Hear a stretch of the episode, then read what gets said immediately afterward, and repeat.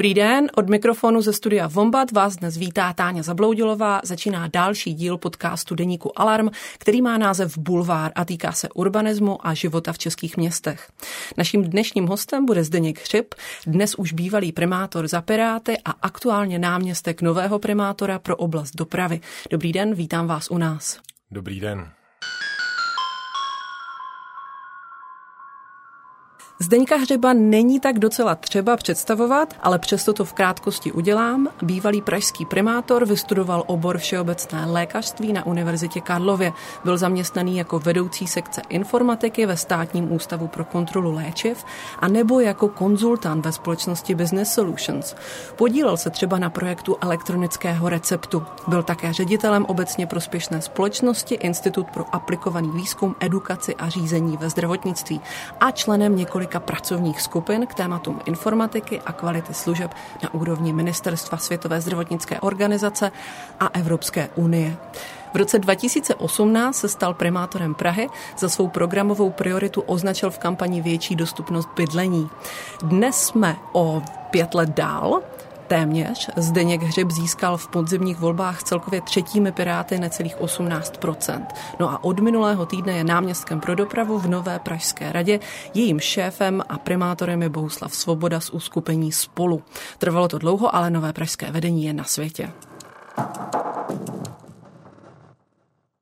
Ještě jednou dobrý den a jdeme rovnou na první otázku. Piráti mají v radě hlavního města nakonec celkem čtyři posty po tom dlouhém vyjednávání. Kromě vás eh, je tam ještě radní pro oblast klimatického plánu a životní prostředí, to je Jana Komrsková, Daniel Mazur je radním pro Smart City, vědu, výzkum, inovace a Adam Zábranský má na starosti majetek, transparentnost a legislativu. No a ten byl původně radním pro bydlení s přihlédnutím k tomu, jak hodně vy jste vlastně mluvil o bydlení v té předchozí kampani, ale i v té podzimní. Je možná trochu překvapivé, že jste si nepodrželi právě tento post radního pro bydlení. A vy jste si vlastně navíc trochu kuriozně nepodrželi žádný post. Předtím jste měli vzdělání, sport a podporu podnikání. Není to v tomhle trochu nekoncepční?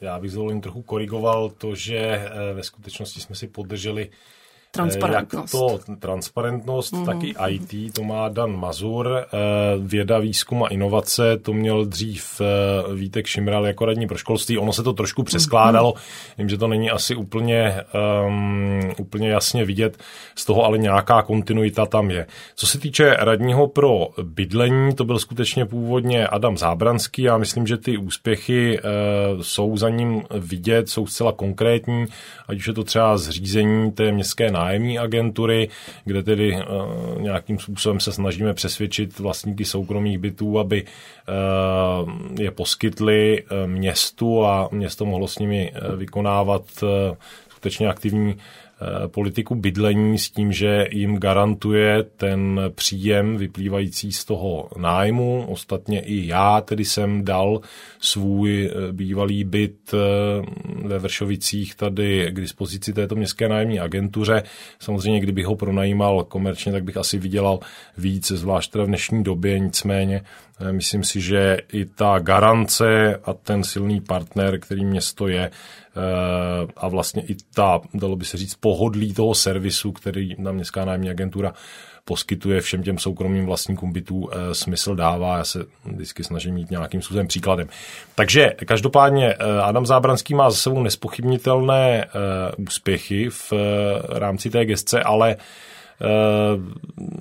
jako je to tak, že tam asi co se mělo stát, už eh, tak se stalo. To, co se ještě nestalo, je zahájení masivní výstavby městských bytů, ale to stejně paradoxně nespadá do gestce bydlení. To je záležitost, která je někde na pomezí spíš gestce územního rozvoje a gestce majetku. A gestce majetku, kterou tedy Adam Zábranský má nově, tam je důležitá z toho důvodu, že ty e, městské byty se musí stavět pochopitelně na městských pozemcích, což je právě ta majetková gestce. Proto my jsme e, usilovali o směny majetků se státem, kdy my jsme e, nabízeli státu například ty nemovitosti v areálu nemocnice na Bulovce, nebo třeba ten Faustův dům v areálu nemocnice všeobecné fakultní na Karlově náměstí a naopak si chceme za to vzít nemovitosti, které si myslíme, že lze přebudovat na nemovitosti pro bydlení. Mám na mysli například Karlínská kasárna, že tam to bude asi specifický typ bydlení, ale třeba také prázdné pozemky, kde by se dalo něco postavit. V tomhle ohledu jsme si vyhlídli tedy ten areál na Bohdalci, se kterým souhlasil stát původně, že nám ho předá. Teď ten je najednou, eh, musím říct, že stát se neprojevil jako mm, partner spolehlivý, protože Tam najednou... bylo nějaké odmítnutí ze strany pana Stanjury. Ano, to ano, tak? to je takový jako paradox, že vlastně jsme to vyjednali předtím s Alenou Šilerovou, Eh, když eh, byla ještě na ministerstvu, nic nebyl problém a najednou, jakmile tedy se vlády ujala, ujala ta koalice vládní, pod vedením ODS, tak najednou začal být problém tady s touhle záležitostí, která byla už dlouho, dlouho vyjednaná, tam se udělali všechny ty posudky, udělal se tam i e, nějaký řešení toho samostatného přístupu do té části toho areálu, který tam nebyl. Tohle všechno se vyřešilo, trvalo to hodně dlouho, protože to prostě bylo náročné a najednou jsme se dozvěděli, že oni si to chtějí nechat do nějaké strategické rezervy. Mně to teda přijde jako naprosto absurdní, jako my potřebujeme tady v Praze bydlet teď, ne, ne si dávat pozemky státní do nějaké strategické rezervy. To je prostě naprosto absurdní.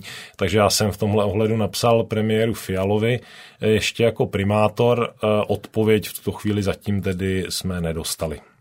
Rozumím, že tady ten přesun Adama Zábranského byl vlastně strategický tady z toho bydlení k tomu majetku.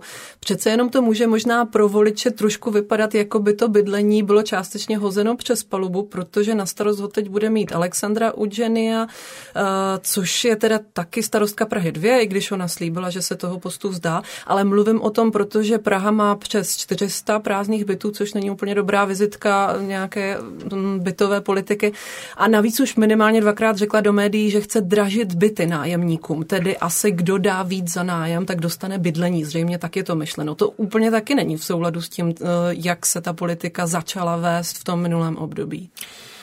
Tak samozřejmě v případě, že bychom skutečně dražili byty na eh, ten městský nejvyšší, nejvyšší nájem, tak by to znamenalo, že vlastně město používá ty byty k zajištění nějakého finančního příjmu a vlastně zcela rezignovalo na nějakou aktivní politiku bydlení. Já si osobně, eh, pokud si pamatuju, tak ty byty, ten bytový fond je rozdělený pomocí takzvaných kvót, do jednotlivých oblastí. Část z těch bytů je pomocí té kvóty určena pro seniory, část pro takzvané potřebné profese, část pro eh, pracovníky magistrátu, část, eh, teďka nevím, další třeba osoby v nějaké sociální nouzi, část, eh, jestli se nepletu, jsme poskytovali třeba osobám se závažnou poruchou autistického spektra a podobně.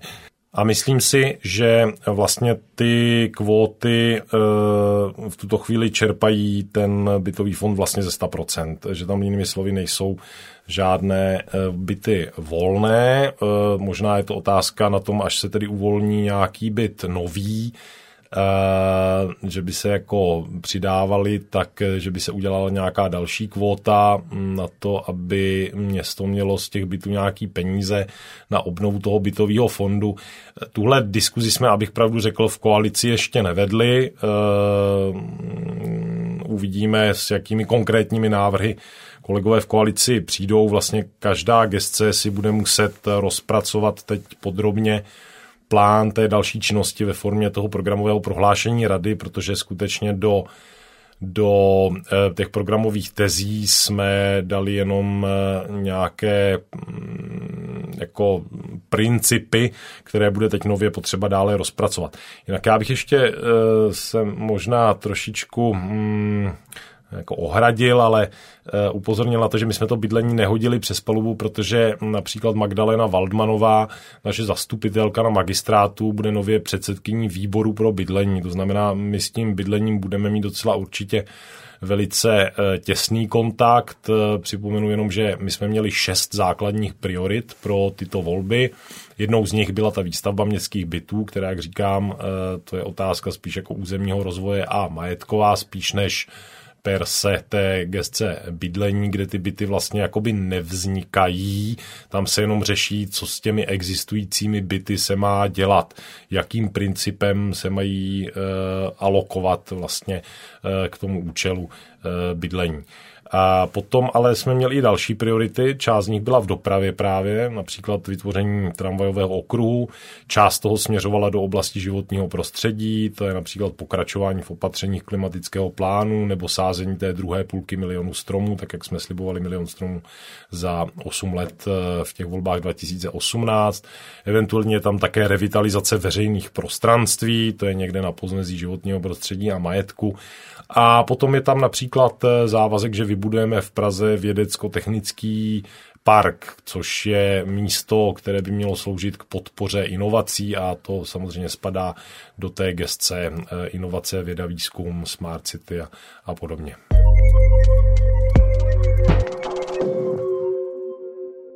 Tento podcast vzniká jen díky příspěvkům od vás, našich čtenářů a posluchačů. Podpořte jeho vznik v naší stálé kampani na Darujme.cz.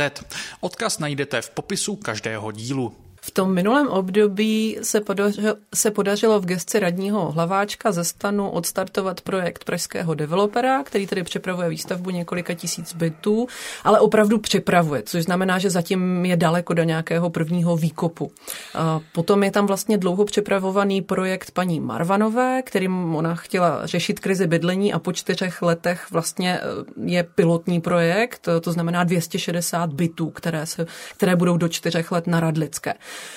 Když k tomu připočtu to bydlení spolkové, což je projekt, na kterém se ještě bude muset pracovat, aby z toho nějaké byty byly, eh, protože zatím nejsou žádné, tak když to všechno sečtu, tak ty projekty určitě jsou sympatické a určitě to dřívější vedení otočilo směr, kterým Praha šla předtím. Ale eh, ty výsledky jsou zatím tak malé, že to nemá šanci promluvit do toho trhu. Nemá to vlastně šanci ovlivnit ceny na trhu. Takže to byl nějaký první pilotní krok, na který se vlastně musí opravdu masivně navázat, aby to mělo nějaký účinek. A jaký, jaký vliv teď na tohle to budete mít vy? No, já bych možná doplnil, že například co se týče projektu bytového domu na eh, pozemku na Praze 5, kde proběhla nějaká architektonická soutěž, tak tam si myslím, že je to o něco dál. Tam už máme, eh, známe vítěze té architektonické soutěže. Ta jo, původní, a to je tedy projekt původní, pražského developera. Ano, to je projekt pražské mm. developerské společnosti. Mm. Tam eh, došlo k tomu, že to odmítala ta předchozí eh, politická reprezentace. Jo, že se nelíbila uh, vizualizace. Uh, no ne, to byl prostě takový, já bych neřekl, jako ta vizualizace je výsledkem té architektonické soutěže, která, kde byly jako mm, účast mezinárodní a já si myslím, že tam sešly dobré architektonické návrhy. Eh, tam jde o to, že je to vedle té Portheimky, na druhou stranu hned z druhé strany je tam, eh, je tam ta budova té komerční banky, eh, takový jako takový klasický příklad svojí doby, řekl bych. A samozřejmě vedle té podhajmky, jako ze všech stran vlastně, nebo ze tří stran, teda si to počítám správně, stojí prostě normální městské budovy o obdobné výšce. To znamená, tohle byla snaha tehdejšího vedení Prahy 5 se vlastně nějak vymezovat vůči magistrátu, na kterém vládli Piráti, eh, protože na Praze 5 vládla ODS, už tam ODS nevládne, takže já věřím, že s tím novým vedením Prahy 5 bude možné vést nějaký konstruktivní dialog o projektech tohoto typu a přestat blokovat to, aby mohli Pražané eh, levně bydlet. Tak to je první věc. Eh, těch projektů, na které má teď eh, v přípravě Pražská developerská společnost, je hodně. To jsou skutečně řádově tisíce bytů. Já jsem teď byl na eh, vernisáži výstavy... Mm, v kempu. Ne, ne, na fakultě architektury uh-huh. je teď eh, nově výstava na lokalitu Nové dvory. Je to velice zajímavá věc. Eh, je to místo, kam povede metro D, které už se staví. Je to místo, kde vznikla vlastně jako studentská práce týmu studentů, poměrně velkého týmu mimochodem, pod vedení jejich pedagogů vlastně kompletní eh, nejenom jako urbanistická studie na tu zástavbu, ale vlastně i eh, na jednotlivé domy. A to je vlastně další lokalita, kterou připravuje k rozvoji Pražská developerská společnost. A to Jinak, jsou tedy, jenom abych to dobře pochopila, jsou to studentské projekty nebo je to něco, s čím se, mu, s čím se počítá? Eh, jsou to studentské projekty, ale já bych byl určitě rád, kdyby se to nějak eh, jakoby později propsalo do, eh, do reality, protože některé ty projekty mi přišly opravdu jako velice zdařilé, ale pochopitelně tohle to bude ještě proces, chvilku potrvá, než se to metro tam otevře. Metro D se bude otvírat v roce 2009, takže eh, je to skutečně ještě nějaká doba před námi, za kterou je nutné taky to území připravit. Tramvaj se tam vlastně bude stavět kolem toho nového bloku, bude taková jako bloková smyčka tramvaje, se tam bude otáčet, eh, takže ještě tam musíme dostavět tu tramvaj a podobně.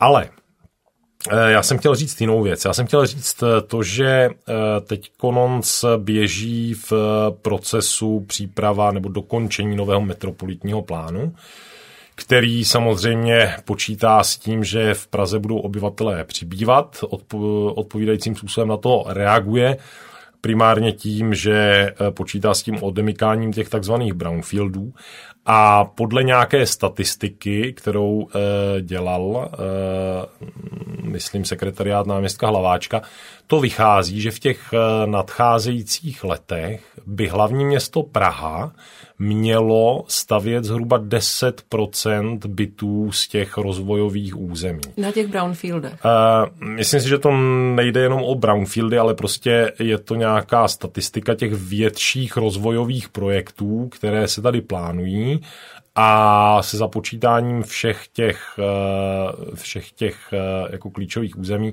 je to, není to, je to, je to 9,8, jo, nebo nějaký takovýhle číslo, ale hm, pro zjednodušení říkám 10%. Což znamená, že by Praha se už opravdu měla stát významným hráčem na poli výstavby eh, těch nových bytů. Těch, a těch 10% teda... je mimochodem přesně potřeba k tomu, aby se to odrazilo v té cenové hladině. Musí to být vlastně podle jako propočtu no minimálně ten, 10%. Ono je to asi tak, že by eh, mělo město vlastnit těch 10%, tak tady jako ano, z, těch nov, ano, z toho nového přírůstku to bude těch 10%, což samozřejmě uh, znamená, že uh, jako to nebude potom 10% eh, z, z těch celkového počtu, jasně. Tady no, máme nějakých. Eh, mám pocit, nějakých kolem 600 tisíc bytů v Praze. Takže to samozřejmě jako eh, a město vlastní nějakých zhruba 30 tisíc a je to neúplně rovnoměrně rozděleno mezi magistrát a městské části. To znamená, je nutný vzít na vědomí, že než bychom se dostali k nějakým jako desetiprocentnímu podílu na těch všech bytech Praze, eh, že by město vlastnilo v nějakým rozložení s městskými částmi, tak to tedy opravdu potrvá, protože nyní jsme tedy na 5% vlastně, 30 hmm. tisíc z 600 tisíc, si to dobře takhle z hlavy počítám, tak mi to vychází no. na nějakých 5%. No jestli tam není třeba ještě prostor eh, například eh, co se týče kontribucí developerů, například k nějakému přitvrzení, protože je určitě přínosné, že vznikly, ale vy jste například s panem Hlaváčkem, pamatuju si jedno propagační video, kde jste mluvili o Žižkově, Brownfieldu na Žižkově a mluvili jste o bytové revoluci, kterou tam odstartujete. Jenomže když si to spočítáte právě ten Žižkov, tak z těch kontribucí tam vzniknou bytů jednotky. Je to opravdu jako, je to opravdu směšné číslo. Proč jste vlastně se rozhodli přímo tohleto prezentovat jako revoluci? revoluce? No, tak revoluce to je v tom, že nikdy předtím nebyly standardizované ty, ty příspěvky developerů, to znamená to kontribuce nebo spoluúčast eh, v těchto z těch projektech. To naopak nově přinesla právě ta metodika spolúčasti investorů, kterou jsme eh, schválili v minulém období. Ta určuje kontribuce minimální, to znamená, tam je velká role městských částí a vlastně ten to primární vyjednávání s těmi developery by měly vést městské části, protože ono se to týká hodně těch, těch konkrétních lokalit, v případě tedy nákladového nádraží Žižkov je to konkrétně Praha 3 a vlastně eh, je to o tom, že ta developerská metodika vlastně má za cíl hm, mířit na situace, kdy developer požaduje změnu územního plánu. Jasně. Protože v momentě, kdy už máte změněný územní plán, on tam stavit může, je to jenom o územním rozhodnutí a následně stavebním povolení, to je záležitost státní zprávy, to vlastně do toho samozpráva nějak zasahovat nemůže tam žádné kontribuce vlastně nelze uplatňovat. To znamená, ten postup je takový, že městská část si má vyjednat s developerem ty kontribuce, co vlastně oni reálně v tom území potřebují, s nějakou třeba asistencí IPRu a potom následně mají přijít e, za námi a říct, že souhlasí s tou změnou územního plánu, kterou požaduje ten developer a že s ním souhlasí a kontribuce jsou v takové amakové výši. My to potom srovnáme eh, podle té metodiky, jestli to odpovídá aspoň tomu eh, minimálnímu podílu a na základě toho zastupitelstvo, eh, zastupitelstvo na magistrátu, tedy zastupitelstvo hlavního města Prahy, který schvaluje tu změnu územního plánu, může potom přistoupit ke změně územního plánu. Ono je to určitě úplně v pořádku, jenom jsem mířila na tu výši těch kontribucí, Ach, protože některé městské části ji dokonce měly vyšší předtím. Oni si ji určovali sami. A právě ta výše je ten velký rozdíl mezi námi a tou západní Evropou, eh, kam teda údajně patříme. Jo, že vlastně takhle se to dá brát i tak, že je to zatím pro ty developery... Mm, docela výhodné, což je v pořádku, ať je to pro ně klidně výhodné, ale v první řadě mě to by to mělo být výhodné pro občany Prahy. No, takhle oni mají ta jasná pravidla, ale aby to přispělo opravdu Praze v té velké krizi, tak by to mělo být vyšší. Je pravda, že městská část může klidně vyjednat ty kontribuce vyšší, eh, tomu nikdo vůbec nebrání a pokud eh, se jim to podaří, tak eh, já určitě mm, to budu podporovat a já také podporuji to, aby se ty minimální kontribuce v té metodice spolučasti zvýšily. Souvisí to i s aktuální, nebo se pochopitelně inflací, ale celkově mm, ta změna těch kontribucí je totiž už změna toho čísla, jakoby toho, protože tam je nějaká výpočtová tabulka, která vám to umožňuje spočítat podle mm, těch mm, metrů hrubé podlažní plochy, která se tam jakoby hmm. přidává tou změnou územního plánu tak eh, to je nějaké číslo, nějaký koeficient, který se určitě bude valorizovat. My to máme přímo i tady v těch programových tezích naší nové koalice, konkrétně tady je napsáno, zajistíme odpovědné plánování s respektem k potřebám veřejného prostoru a infrastruktury s dostatkem zeleně, sportovních a relaxačních ploch. V nových čtvrtí k tomu budeme využívat aktualizovanou a valorizovanou metodiku spolúčasti investorů. Takže z tohohle jasně vyplývá, že tedy ta, ty, ty koeficienty se budou upravovat v té, eh, v té metodice spolúčasti investorů a e, pochopitelně tady je, jde jenom o to, že to byl revoluční počin vůbec mít tu metodiku jako takovou, mít nějaká jasná pravidla, která jsou e, nějak napříč městem Eh, srovnatelná, i když ty městské části si můžou vyjednat kontribuce vyšší. Změna toho číselného parametru, to už jako revoluce nebude, to je prostě záležitost nějaké dohody. Jak říkám, já budu určitě prosazovat, aby se to navýšilo, ale to je jako řádově jednodušší eh, úkon, než eh, vůbec tu metodiku vytvořit, vymyslet, eh, projednat, vůbec nastavit ty základní principy, začlenit to do toho procesu změn územního plánu a podobně.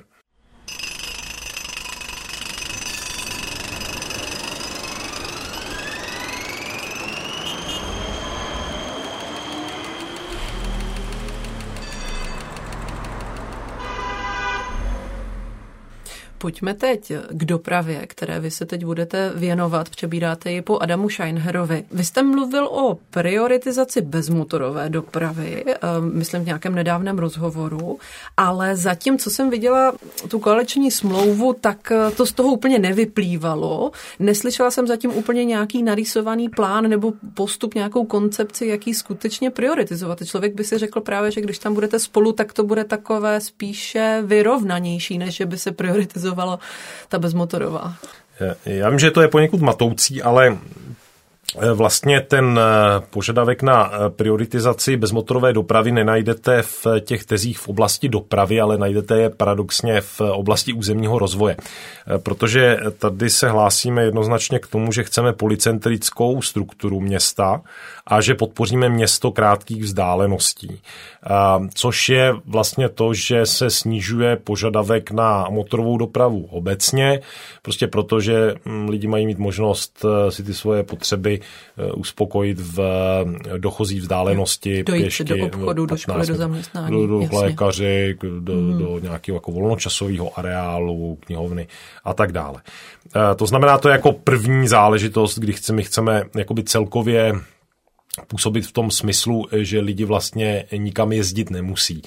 Protože často velice e, rozsáhlé čtvrti v Praze třeba, když vezmu třeba takový jižní město, kde bydlím já osobně eh, na sídlišti, tak eh, to je, to je část města, kde žije nějakých, řekněme, 80 tisíc obyvatel. Ale vlastně tam eh, nejsou všechny potřebné věci, chybí tam trochu nějaké skutečné centrum, to tam prostě jako nemáme, takže je to o nějaké systematické práci s urbanismem, tak, aby skutečně tam vzniklo nějaké místní centrum, od kterého se bude dát odpíchnout. Druhá věc, co máme jednoznačně v té koaliční smlouvě v oblasti dopravy je výslovný závazek, že budeme eh, prioritizovat MHD, protože to je na ty delší vzdálenosti, řekl bych, tady jako, mm, způsob dopravy, který je nejvýznamnější z těch, eh, co tady máme k dispozici a bez toho by to město se prakticky zastavilo. To znamená prioritizace MHD, ale zároveň tady máme i jasný závazek, že budeme dále zlepšovat podmínky pro chodce i cyklisty, bezbariérový přístup ke kvalitní pražské MHD budeme dále rozšiřovat a současně odstraňovat zbytečné bariéry pěšího a cyklistického pohybu. To znamená, eh, ten závazek, myslím si, k podpoře bezmotorových eh, druhů dopravy a MHD je tady naprosto jednoznačný. Samozřejmě vnímáme, že je potřeba i eh, se pohybovat po silnicích, takže je tady i záměr zkvalitňovat a vylepšovat silniční síť ale jsou tady i záležitosti, které se týkají třeba modernizace MHD v rovině třeba nízkoemisních vozidel nebo využití moderních technologií, tak aby ta doprava byla lépe, lépe řízená.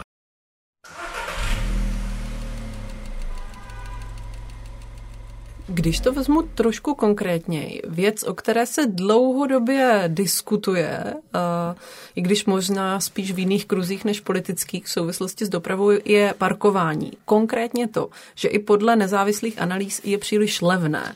Byla to například zpráva od Deloitte, vzniklá pro minulé vedení, Eh, která Praze radila ho zdražit, protože dneska vás to vyjde tak nějak na 12 ročně, že jo, přitom eh, za lítačku zaplatíte 3700 roční.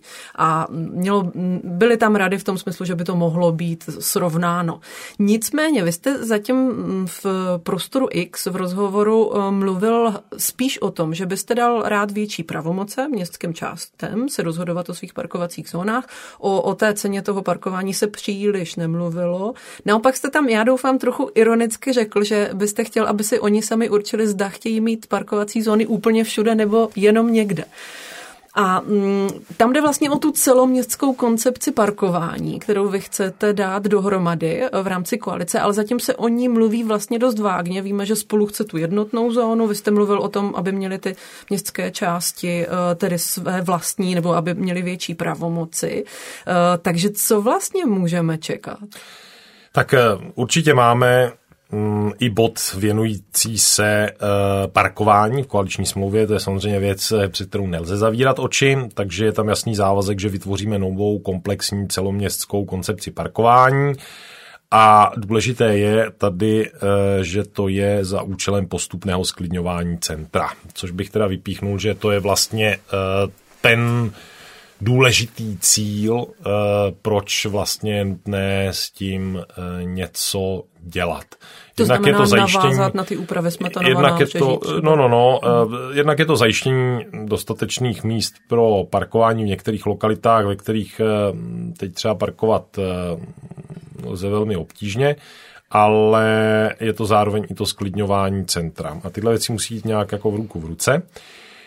A co se týče těch městských částí, tak eh, já tom jako vím, že to zní trošku eh, kontradiktorně, když se řekne, chceme dát zároveň eh, městským částem více pravomocí a zároveň ten systém chceme nějak jako zjednodušit a mluví se o nějakých jako jednotných pravidlech a tohle, tak chápu, že zdánlivě tyhle dva cíle jdou proti sobě, ale já si trochu tvrdit, že ve skutečnosti proti sobě nějak výrazně nejdou. A zároveň říkám, že skutečně to parkování dneska mají na starosti primárně městské části. Protože městská část v dnešní době určuje, kde ta modrá zóna bude a kde ne, jestli tam vůbec bude, to určuje městská část. Je to poměrně logické, jo, protože to parkování si myslím, že skutečně tváří se, že máme patent na rozum na magistrátu a budeme jako určovat městským částem, jestli zrovna tady na té ulici tam modrá zóna být má nebo nemá, eh, si myslím, že je úplně zbytečný paternalismus. To je prostě věc, která může být velice dobře tématem. Toto asi ano, ale ta cena, části. ta by možná až takovým paternalismem nebyla v, v kontextu třeba změny klimatu. Jo? No, tak, jak tak, se tak. chovají třeba jiná města v Evropě. Tak a já si trochu tvrdit, že tohle to má být odpovědnost sdílená, protože momentálně uh, a měla by hlavně odpovídat tomu, eh, kdo ty peníze z toho parkování potom uh, má v rozpočtu. A momentální situace je tak, že sice parkovné jako pro ty, registr, pro ty rezidenční karty je určeno celoměstský jednotně, a určuje to vlastně magistrát. Na druhou stranu ty peníze se potom dělí a polovina z nich skončí v kase městské části. Což z mého pohledu není jako dobře, protože prostě eh, pokud má nějaký subjekt eh, z, z něčeho takovýhle jako benefit, tak by měl být ten subjekt tím, kdo určuje eh, výši toho poplatku. Jinými slovy, pokud se to dělí na půlky mezi magistrát a městskou část, tak já si myslím, že má být u těch rezidenčních karet vlastně část určovaná magistrátem a část určovaná městskou částí. To znamená, že by vlastně magistrát si určoval tu půlku a to, na začátku to bude asi 50-50, takže se to rozdělí na, na polovinu. Mně to přijde zcela logické. A ano, potom to znamená, že magistrát má tu možnost eh, měnit cenu parkování nějak jako nějakým centrálním základem, ze kterého se mimo jiné také platí i e, provoz toho systému parkovacích zón, eh, těch, toho vydávání těch karet a podobně. Tyhle technické platby jdou za magistrátem, ale zároveň je to určitě prostředek, kterým může začít uplatňovat tu regulaci ta městská část a je potom na jejich politické reprezentaci, že bude umět vysvětlit třeba obyvatelům, proč tu cenu zvedá, že to je něco, co eh, potom jim umožní realizovat, já nevím, nová dětská hřiště nebo novou eh, služebnu městské policie nebo záchranné služby nebo já nevím co. Je to prostě potom o nějaké i odvaze těch městských částí a podobně. Ale prostě ten vliv městských částí na formulaci eh, té parkovací strategie v dané městské části je jako nezanedbatelný ze strany té, té politické reprezentace městské části, tak já si myslím, že by měli dostat pravomoci k tomu, aby, aby to regulovat prostě mohli. Rozumím, určitě. Mm, na druhou stranu, nebo ne možná na druhou stranu, ale ještě bych chtěla dodat eh, právě ten kontext třeba té klimatické změny, nebo to, jakým jako fakt silným jaký silný vliv měl například COVID na politiku evropských měst, která se týkala dopravy nebo která se týkala nějakého lepšího životního prostředí, protože my jsme prostě byli svědkem velkého experimentování s různými eh, typy strategického urbanismu, taktického urbanismu, jako je zavádění ulic bez aut nebo masivnější zavádění třeba třicítek nebo některé ulice, kde by auta jezdily jenom desítkou. Zkrátka vytváření nějakých menších laboratoří takového klidnějšího městského života, které by mohly sloužit jako nějaké příklady toho, že by třeba mm, opravdu tam mohly děti se třeba hrát víc na ulicích. Jo? A to Praha vlastně, to Praha vlastně nemá a není to vlastně jenom nějaká jako estetická otázka, jo, ale souvisí to i s tím, eh, například eh, my jsme tady měli v létě hodně zpráv, kolik lidí v Praze umírá na vedro, jo, to, to, je to vlastně alarmující, jo, nebo kolik lidí v Praze má respirační problémy. A v kontextu tady tohohle všeho eh, by možná bylo i pro ty městské části lepší mít nějaké větší vedení ze strany města, které by na tohle třeba kladlo větší důraz než do posud. To máte pravdu. Eh, ten problém nicméně spočívá ve velké eh, fragmentaci té odpovědnosti a aktivního řízení v Praze. Zcela konkrétně ty třicítky, eh, i v té Paříži vlastně je to o zavedení té třicítky na komunikacích ne těch páteřních, ale na těch eh, vlastně vedlejších.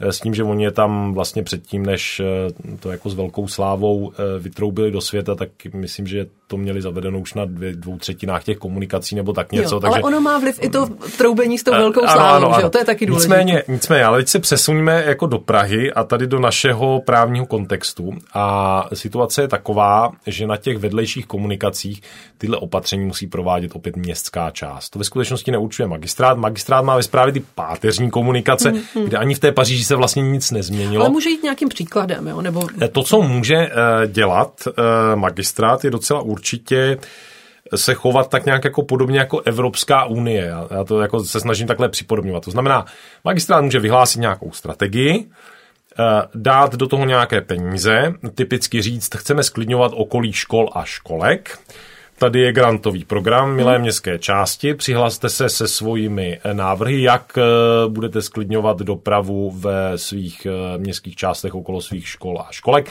Chápeme, že na ty stavební úpravy peníze jako nemáte ve svých rozpočtech, tak tady je od nás tato nabídka a tím nějakým způsobem směrovat ty městské části tam, kam... A chystáte se jako, něco takového? Já určitě jo? budu navrhovat něco takového, tak já to mám jako z osobní zkušenosti, protože já když vedu dětská Eh, do školy, tak eh, zrovna jako eh, do školy, kam je vodím, tam si myslím, že ta dopravní situace není vyřešená úplně ideálně, myslím, že by to chtělo poladit a bude to docela určitě vyžadovat nějakou stavební úpravu. Uh, takže to je záležitost, uh, to je záležitost, kde my můžeme ty městské části právě směřovat tady tímhle způsobem. A nebo je to o odvaze té městské části, že jim dáte ty nástroje, eh, oni můžou upravit tu cenu za parkování a říct, za tohle my zlepšíme tady, to, eh, tady ten pohyb, aby bylo bezpečnější, eh, vodit děti do školy nebo do školky a s tím, že prostě dostatečně oddělíme tu dopravu pěší od, od třeba právě dopravy automobilové. Takže nějaký, já, já bych to preferoval tak, že půjdeme cestou e, nějaké motivace. A byla těch... by ta motivace možná třeba i pro to zdražování toho parkovného, protože na to hmm. je spousta vtipů, jo? jak levně vás vyjde v Praze parkování. Jo, jo.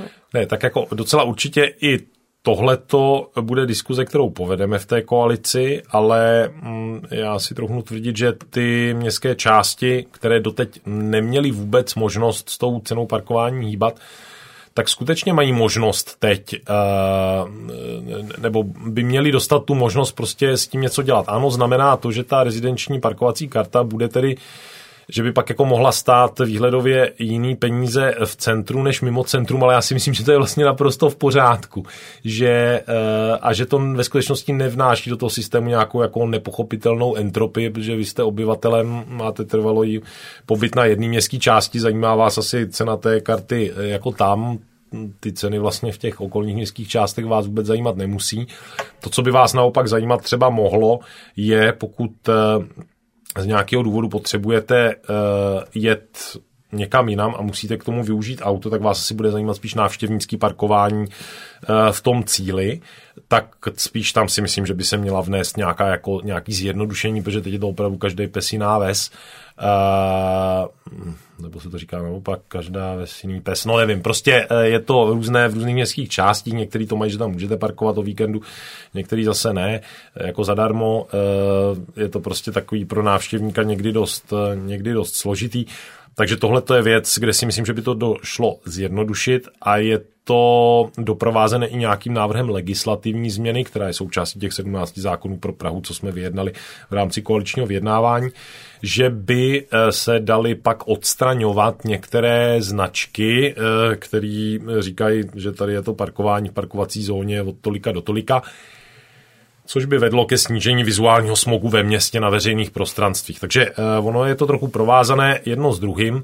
Mimochodem mám za to, že ani ODS, eh, která mluvila o nějaké jednotné parkovací zóně, tak ve skutečnosti eh, oni vlastně i druhým dechem dodávali, že to vlastně nebude až tak jednotné, protože předpokládají odlišná pravidla pro centrum a odlišná pravidla pro, eh, pro ty mimocentrální městské části, nad čem si myslím, že by mohla být schoda protože eh, tady je ten závazek toho sklidňování centra Praha 1 například, ale i z Prahy 2 mám ty signály, usilují o to, aby vlastně došlo k omezení návštěvnického parkování v, v centru města.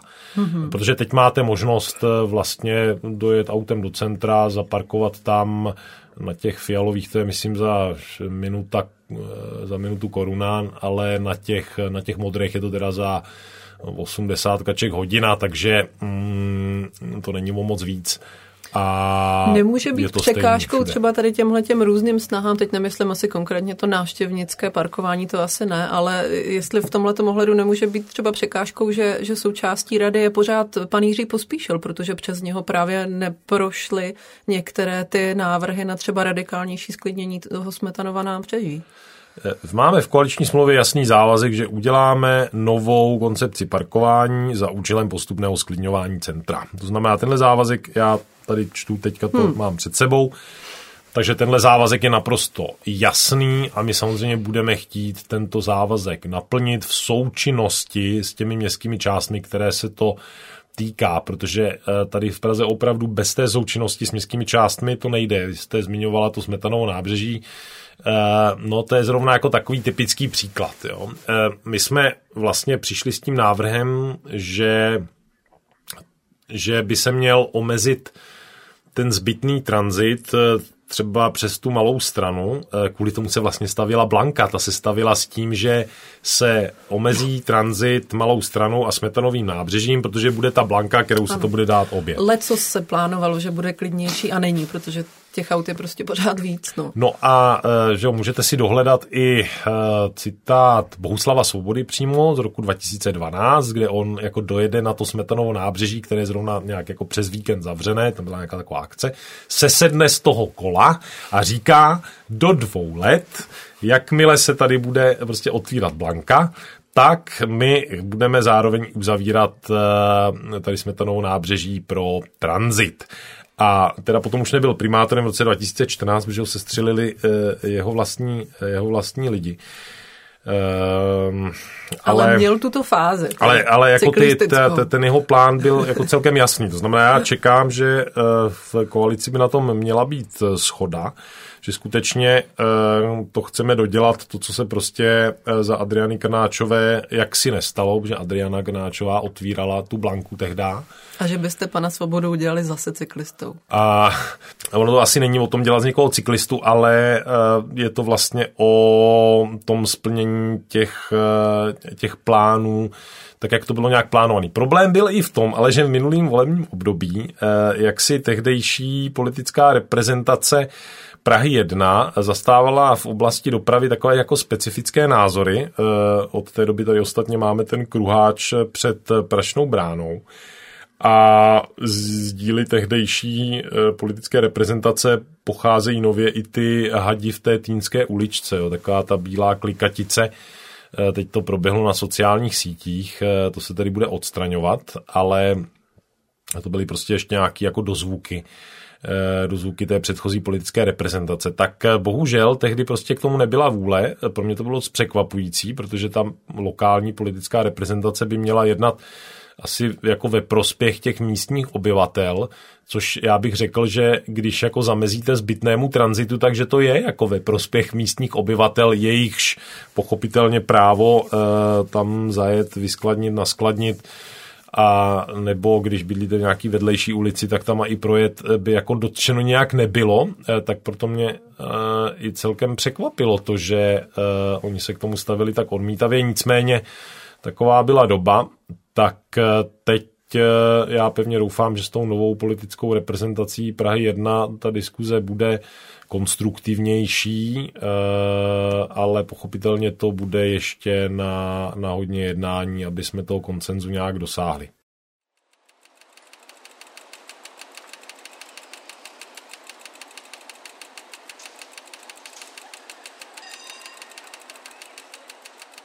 Vy jste jako minulé vedení Prahy, minulá rada hlavního města Prahy, jste odhlasovali, že by se snížil minimální počet parkovacích míst v pražských předpisech.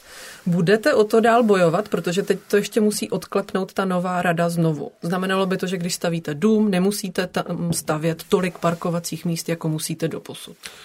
Ano, to je záležitost, která dle našeho názoru může vést k mm, zvýšení stavební, eh, stavební činnosti eh, pro budování nových bytů, protože eh, je to i záležitost, tak jak je to řešeno běžně v západních metropolích. A je to určitě věc, o které se ta diskuze povede. Mm, je to, je to záležitost, která taky je tady zmíněna v té koaliční smlouvě, ale pochopitelně tady je nutné to mm, jako hodně vysvětlovat, protože eh, protože mm, je to taková věc... Jako lidem nebo koaličním partnerům? Ne, tak jako celkově. Eh, to samozřejmě jako koaliční partneři jsou reprezentanti pochopitelně eh, také nějakých svých voličů, takže to vlastně můžete vysvětlovat vždycky všem. Mm, třeba, no, myslím, Adam Gebrian tady na tohle téma má na to v tom díl svém, svého pořadu, eh, ano. v tom svém pořadu jeden díl tomu věnoval, tam je to, myslím si, jako eh, vysvětleno hodně na to, proč je to, hmm. proč je to dobrý nápad, tak to je asi eh, takový jako dobrý materiál, pokud to někoho zajímá, proč je to dobrý, tak na tohle by se mohl podívat. Takže tohle je nějaká záležitost, která by nás také mohla přiblížit těm západním metropolím. Ještě jsme se nebavili trochu konkrétněji o té cyklistické dopravě, protože vy jste tam citoval to s tím odstraňováním bariér, ale říkám si, jestli to v téhle té situaci, ve které Praha je, není trošku málo, protože tady je problém s tím, že není vybudovaná ta spojitá bezpečná infrastruktura. To znamená, vy tu máte vlastně nějakých z 90% těch lidí, kteří mají doma kolo a občas ho vytáhnou, tak je tam jako opravdu velký počet z nich, říká, že by jezdili mnohem častěji, kdyby byla lepší infrastruktura. Jsou na to asi dva výzkumy. Eh, bylo to teďka nedávno, kdy nějaký zoufalý cyklista nakreslil cyklopruh do prostřed magistrály, že jo, která se měla sklidňovat už, už taky před lety. Takže co se v tomhle volebním období eh, může udělat pro to, aby se Prahou dalo na kole lépe projet? Já budu usilovat o to, aby eh, se to pojalo nějak koncepčně a strategicky. To znamená, hm, IPR by měl mít zadáno, že má připravit konkrétní návrh, jak eh, vlastně realizovat tu eh, cyklistickou koncepci, která je tady už od doby Pavla Béma. To je skutečně koncepce, která byla schválena v roce 2010 a která říká, že bychom chtěli navýšit ten podíl cyklistiky eh, v našem městě na nějakých 5 až 7% Jenom pro srovnání, teď jsme myslím na nějakým 1,5% zhruba. Eh, takže je tady určitě ještě potenciál k dalšímu rozvoji a ta strategie by měla být o tom, že si řekneme, eh, kam konkrétně v těch eh, páteřních trasách by se měla ta cyklistická infrastruktura dát, aby to nebylo o nějakém jenom jako ad hoc kreslení těch cyklistických pruhů,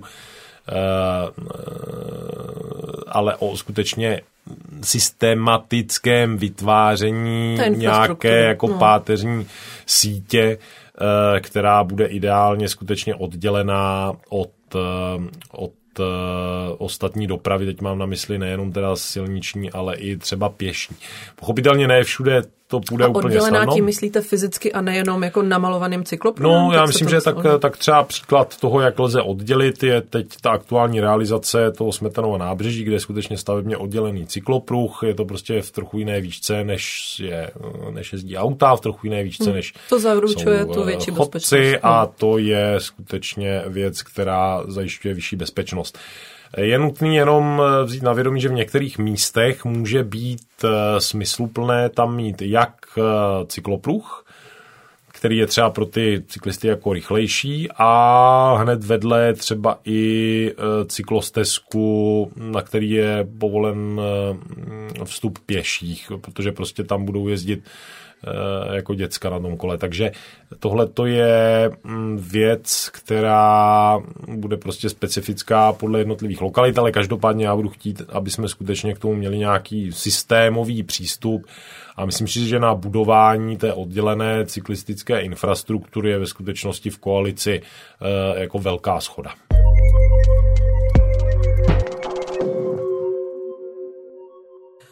tak uvidíme. Ještě se zeptám, jakým způsobem by se dal posunout projekt metra S, ke kterému je tedy potřeba stát.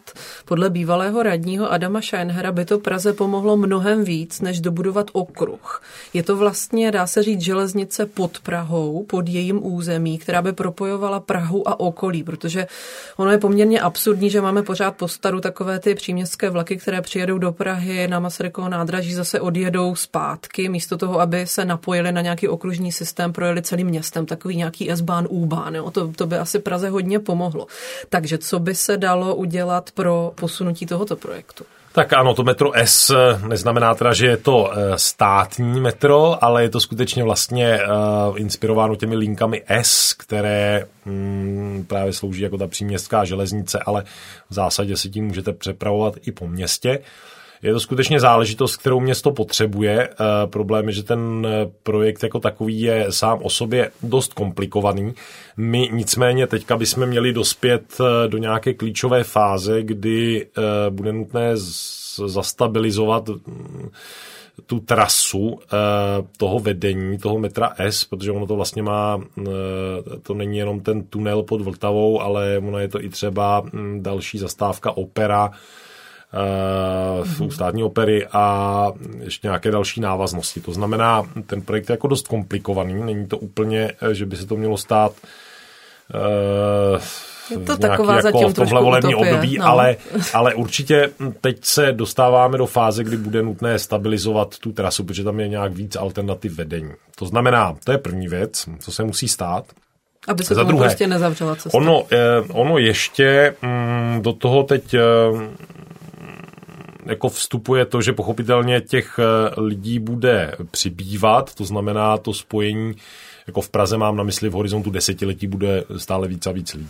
To znamená, je to věc, eh, která eh, nejen, že tady jako měla už dávno být, ale ona bude její důležitost ještě narůstat postupně v tom čase, protože budeme potřebovat prostě více kolejí ve městě tak, abychom mohli lépe využívat tu velkokapacitní kolejovou přepravu.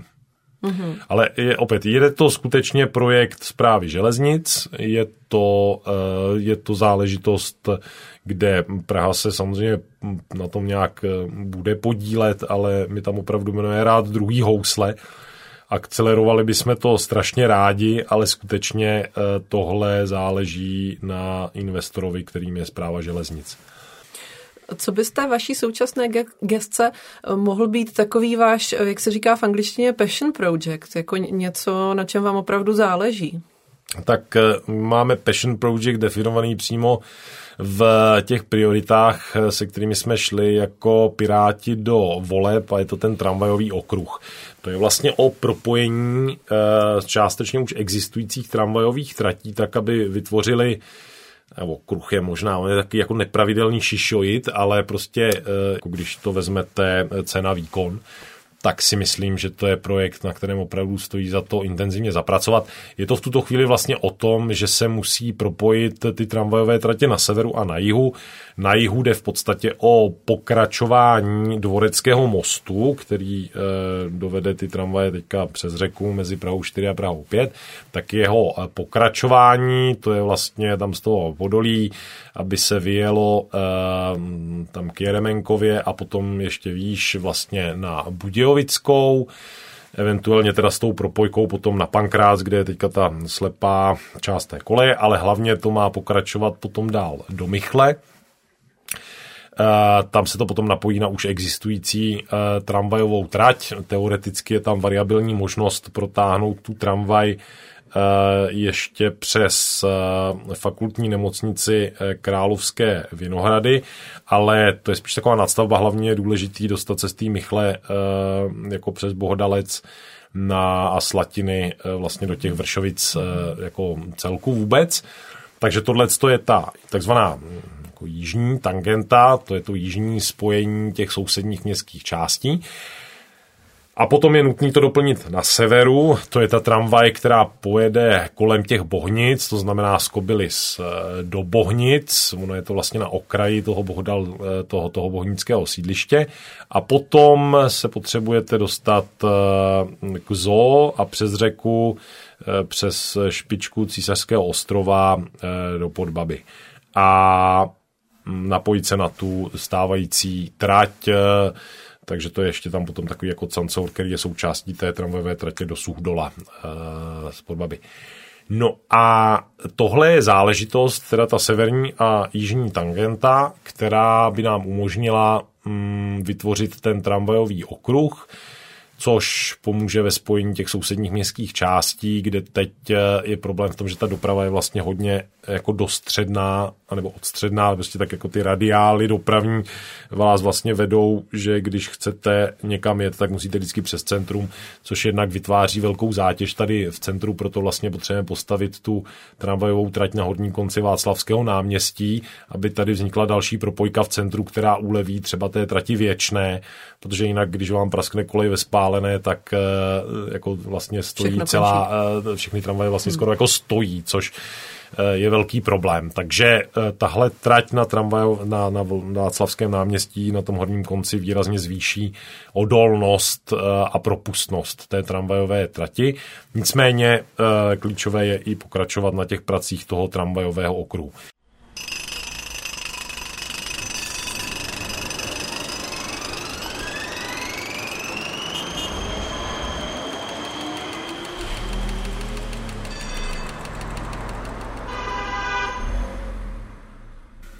Bude tady z těch eh, plánů na eh, tramvajové, eh, na propojení další tramvajových okruhů, si z toho je klidný třeba je pan Kovařík, který se vlastně docela proslavil tím, že blokoval prodloužení tramvajové tratě kvůli parkovacím místům, pan Kovařík ze spolu. No, ale já jednak tedy pokud vím, tak on se vyjádřil v tom smyslu, že teda zrovna na Praze 4 mu to pokračování eh, vlastně z hm, toho podolí na tu Budějovickou smysl dává a potom bude nutné teda otevřít eh, tu diskuzi o tom propojení z Pankráce na, na Budějovickou. Samozřejmě bude nutný řešit nějak to parkování, který tam je. To je jedno s druhým, ale hm, já si myslím, že nějak eh, tady dojdeme koncenzu, protože Pochopitelně, když se nám podaří vybudovat takovéto eh, dopravní spojení, tak to může motivovat eh, některé lidi, aby přesedli z toho auta do MHD, protože tady bude pohodlné spojení mezi těmi sousedními městskými částmi, kde teď musíte jít jako přes to centrum, takže to bude i výrazně rychlejší, pohodlnější a tím samozřejmě bude se snižovat i poptávka po té individuální automobilové dopravě, což zase uvolní tu kapacitu těch silnic pro lidi, kteří opravdu autem jet potřebují, protože jsou to třeba živnostníci, eh, třeba kteří vezou stavební materiál nebo eh, já nevím co, eh, novou ledničku. Takže hm, tohle je záležitost, kde a v v tomhle tom jako schoda, že chceme posilovat a prioritizovat MHD. Vy jste tady několikrát vyjádřil vlastně docela klid ohledně toho, jak vám to bude fungovat v koalici. Nemáte ještě obavy z toho, že spolu může v zastupitelstvu hlasovat společně s ANO a vás odsunout na vedlejší kolej? My máme v koaliční smlouvě eh, vyjmenované případy, kde mm, se to musí dít takzvaným koaličním rozhodnutím, to znamená, tam se potom předpokládá nějaká disciplína na zastupitelstvu a jsou to i ty oblasti, kde by jsme se neměli přehlasovávat. To znamená, bude to samozřejmě o nějakých pravidelných koaličních jednáních, kde si ty věci budeme vyříkávat. Ona i ta dosavadní koalice, která tady byla v minulém volebním období, eh, také neměla na všechno úplně uniformní názor. Eh, pochopitelně ty záležitosti mají eh, jako vícero možných řešení, to je skoro vždycky, a mm, také jsme docházeli k tomu koncenzu často velice bolestivou cestou, takže já si to nějak jako neidealizuju, ale myslím si, že zrovna co se týče jako investičních akcí, tak si úplně nemyslím, že třeba tady zastupitelé z ODS by měli nějakou jako nutkavou potřebu brzdit investiční akce. Jo. Třeba tenhle směr jsem zatím od od nikoho z ODS nezaznamenal, že prostě připravená investice, že by to nějak jako chtěli proaktivně brzdit. Tak uvidíme. Já moc děkuji za rozhovor. Děkuji za pozvání a nashledanou. A vám děkujeme, že jste nás poslouchali a poslouchejte taky další podcasty Alarmu, to znamená Kolaps, Kvóty, Paygap, Redneck a tak dál. Mějte se dobře.